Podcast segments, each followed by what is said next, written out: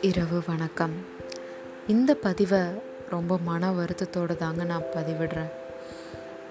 ரெண்டாயிரத்தி இருபது தி great twenty twenty மறக்க முடியாத வருஷங்க. பேறு காலத்தை எதிர்பார்த்துட்டு இருந்த தாய்.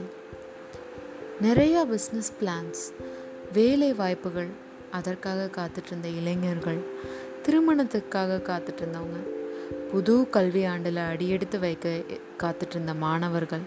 அவ்வளோ ஏங்க பத்து மாதமாக தாயின் கருவறையிலிருந்து இந்த உலகத்தை முதன் முதலாக பார்க்க ஆவலோடு வெளியில் வந்த பிஞ்சு குழந்தை வரைக்கும் எல்லாருடைய கனவையும் சுக்கு நூறாக உடச்சிருச்சுங்க இந்த டுவெண்ட்டி டுவெண்ட்டி. ஆமாங்க ரெண்டாயிரத்தி இருபது. மறக்க முடியாத வருஷம். கரோனாங்கிற ஒரு கிருமி. ஒரு வருஷம் உலகத்தையே உலுக்கி அசாதாரணமான வாழ்க்கைக்கு கொண்டு போயும். இன்னமும் இது முடிஞ்ச பாடில்லைங்க கைபேசியோட அழைப்பை எடுக்கவே பயமாக இருக்குங்க. ஒரு வேளை அது மரண செய்தியோன்னு. ஒரு பக்கம் நெஞ்ச நொறுங்க செய்யும் மரண செய்திகள்.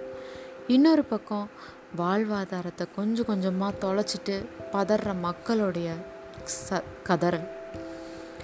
இது மாதிரி ஒரு சூழ்நிலையில் வாழும்போது எதிர்மறையான எண்ணங்கள் நம்மளை ரொம்ப ஈஸியாக ஆக்கிரமிச்சிருங்க.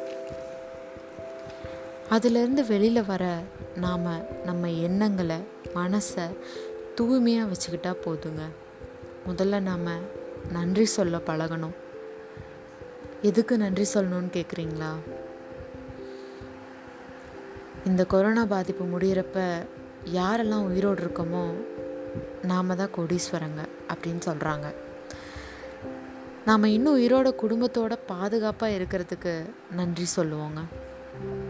சாப்பாட்டுக்கே வழி இல்லாமல் கதற மக்களை பார்க்குறப்போ நம்ம மூணு வேலையும் சாப்பிட்றதுக்கு நன்றி சொல்லுவோம்.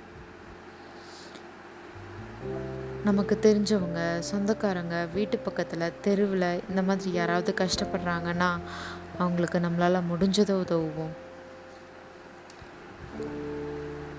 மனசுக்கு பிடிச்ச விஷயங்களில் அதிகமான நாட்டம் செலுத்துங்க. குடும்பத்தோட நேரம் செலவிடுங்க. செடிக்கு தண்ணி ஊற்றுங்க செல்லப்பிராணி ஏதாவது வீட்டில் இருந்தால் அதோட நேரத்தை செலவிடுங்க. புத்தகம் வாசிக்கிற பழக்கம் இருந்தால் நிறையா வாசிங்க. கேம் விளையாடுங்க. சமைங்க. யோகா செய்யுங்க. உடற்பயிற்சி செய்யுங்க. இந்த மாதிரியான சூழ்நிலையில் உடல்நலம் எவ்வளோ முக்கியமோ அதே மாதிரி மனநலமும் ரொம்ப முக்கியங்க. முடிஞ்ச அளவு நேர்மறையான எண்ணங்களோட வாழ பழகிக்குவோம். ஏன் சொல்கிறேன்னா நம்ம மறுபடியும் இயந்திர வாழ்க்கைக்கு திரும்பிட்டா ஒரு வேளை இந்த மாதிரியான ஒரு நேரம் இனி கிடைக்காம கூட போகலாங்க. அதனால் உங்களுக்கு பிடிச்சதை செய்யுங்க. பிடிச்ச விஷயங்களில் நேரத்தை செலவிடுங்க. இன்பம்னா என்னன்னே பலருக்கும் புரியறது இல்லைங்க அது பொண்ணாலேயோ பொருளாலேயோ புகழாலேயோ கிடைக்கிறது இல்லைங்க தன்னை அறுதலில் ஒரு இன்பம் இருக்கு பாருங்க அதுதான் ரொம்ப உயர்வானது. அதனால் நம்மளை நாமே தெரிஞ்சுக்குவோம். எண்ணத்துக்கு எப்போவுமே ஆற்றல் அதிகங்க. இதுவும் கடந்து போகும் எதுவும் கடந்து போகும்னு நம்புவோம். பயணம் தொடரும்.